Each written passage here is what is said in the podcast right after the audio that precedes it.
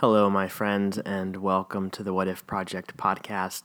My name is Glenn Siepert. This is episode number six. Episode number six, and this is an audio version of this week's blog post where I'm just kind of talking you through uh, some of the the big pieces uh, that we addressed, and uh, just kind of reading through it, maybe commenting here and there, um, in case you don't have time to sit down and read it.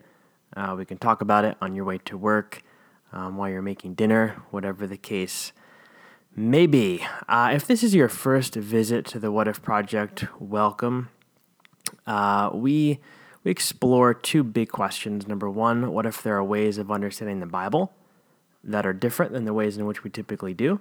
And number two, uh, what if there are ways of bringing church to people instead of always trying to bring or let's be honest, sometimes drag people to church. Uh, so those are the big pieces that we explore. And I use the word explore intentionally because we're not seeking to answer the questions, but to explore the questions and explore uh, the many possible different answers to the question. So uh, that's the What If Project. This is episode number six of the podcast, and it's called Jesus's Wasted seeds. So a few years ago, um, I set out on like this mission to grow some grass in an area of the lawn that's always dead.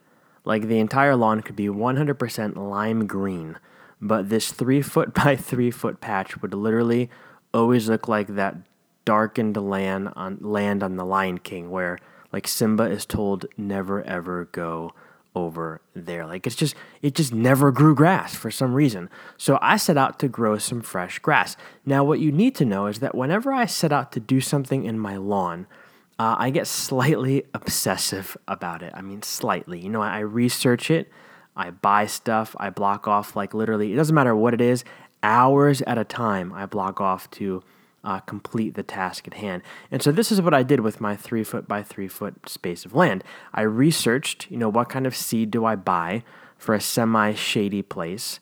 Um, I looked up, you know, best practices for growing thick grass in a slightly rocky soil. I wanted to know how often I should water it, what kind of vitamins, if any, I should put in the grass. Uh, do I need fertilizer, like that kind of thing.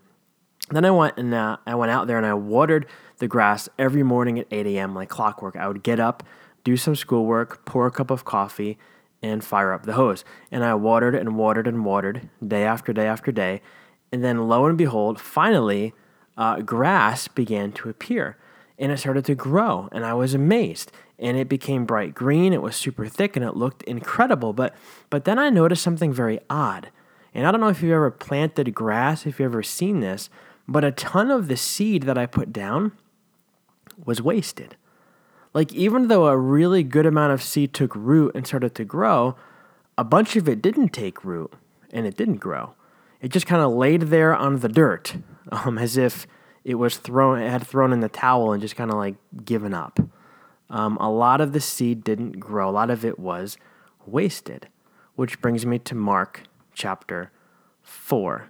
Um, so far in the What If Project, we've been exploring the book of Mark. We're going to be doing that all the way through uh, Christmas time. And we're kind of looking at the book of Mark through a lens of the background and context of the book itself. Uh, so we're up to Mark chapter 4.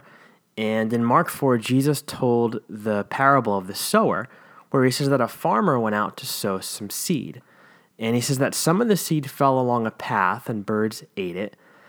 Some of it fell on rocky soil uh, where it didn't have much much uh, soil to take root, and so it sprang up quickly. But then it got scorched by the sun because the roots couldn't go down very deep.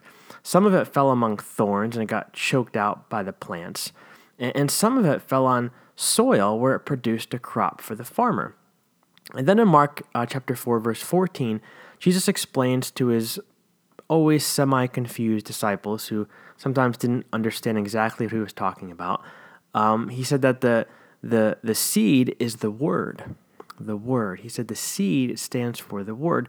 Now, I, I don't think um, he's talking about the word being, you know, the, uh, the sermon that the pastor gives on Sunday. Um, I don't think he's talking about the word of God, the Bible.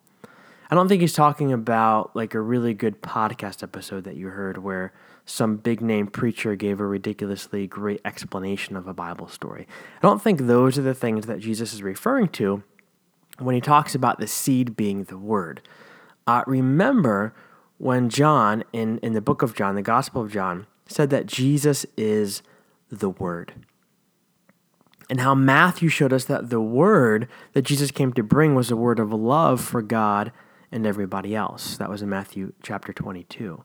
The seed is the word, Jesus is the word, and he came to bring the word of love, love for God and love for others. Now follow me here. When when Jesus, with Jesus, we're, we're talking about a guy who arrived on the scene of a church that was like a complete disaster and the complete opposite of everything that God had called his people to stand for. They took advantage of the poor. They labeled people as sinners and then used that label as a license to push them to the outskirts of the church and of society. They put unfair burdens on people's shoulders and then told them that they had to carry the weight in order to gain God's approval. They let the poor get poorer, the sick get sicker, the widows suffer. The leaders formed their own little country club of exclusivity. All the while, they got richer and richer and richer and made their tight knit club tighter and tighter and tighter. And so Jesus came along with a word. And his word was that the church wasn't doing it right, the church was doing it wrong. And he came to model something entirely different. Instead of pushing people away, he brought them closer. Instead of casting out, he invited in. Instead of bringing a, a, message of exclusion, he brought a message of inclusion. Instead of outcasting the poor, he told stories about the kingdom of God being a gigantic banquet where the poor and the sick and the widows took center stage. Right? Think of the story of Jesus eating with the tax collectors and sinners uh, Jesus and Zacchaeus, Jesus and the prostitute, or the story of the Good Samaritan, or Jesus and the Canaanite woman. This is the seed that Jesus came to scatter a word of love and grace and inclusion, and that he's, he sowed with every word he spoke and every single move he made. Some of those seeds fell on a hard path, others on rocks, others on thorns, and some, only some, on good dirt. And so, three quarters of the seeds, you could say, ended up a lot like the seed in my three foot by three foot space of grass a couple of years ago. It was wasted. Right? Much like the seed that just laid on the dirt and all but gave up, a lot of the words that Jesus threw into the universe for people to hear fell on deaf ears and never made it past the rocky, thorny, hard wax inside of their ear canals. Gross, I know, but it works. Uh, instead of taking root in their mind, right, the seed fell off to the side. Instead of it producing a crop in their lives, it got swept away by the problems of their life. Instead of making it its way to their heart, it fell on the ground and was trampled.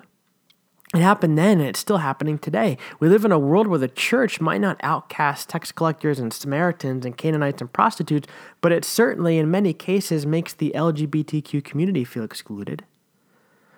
In many cases, demoralizes women forms a club where members have to believe a certain way, act a certain way, live a certain way, think a certain way.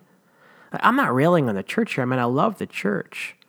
What I'm saying, though, is that we live in a time where exclusivity is still a problem, where club membership is still deep, where strings are still tightly attached to invitations given to people to come in and experience God's love. And I think those are the very things that Jesus came to put an end to. The very things that the seeds he scattered were intended to outgrow and replace. So the challenge for us isn't to ask ourselves what kind of soil we are or how can we tend to the soil of our heart so that we can be more prepared for the seeds that God will drop on us next Sunday in church. But the challenge, rather, is for us to make sure that the one quarter of seeds that hit us on the days that the dirt of our lives are, is open and good and welcoming are taking root and growing. Yet, what are the opportunities you have to love your neighbor? Talk to the girl at the checkout register who's wearing the pride band on her arm. Uh, bring your atheist neighbor a plate of Christmas cookies this holiday season. Drop off some winter coats to the single mom down the street who has three kids. Look, we're not going to nail it every time.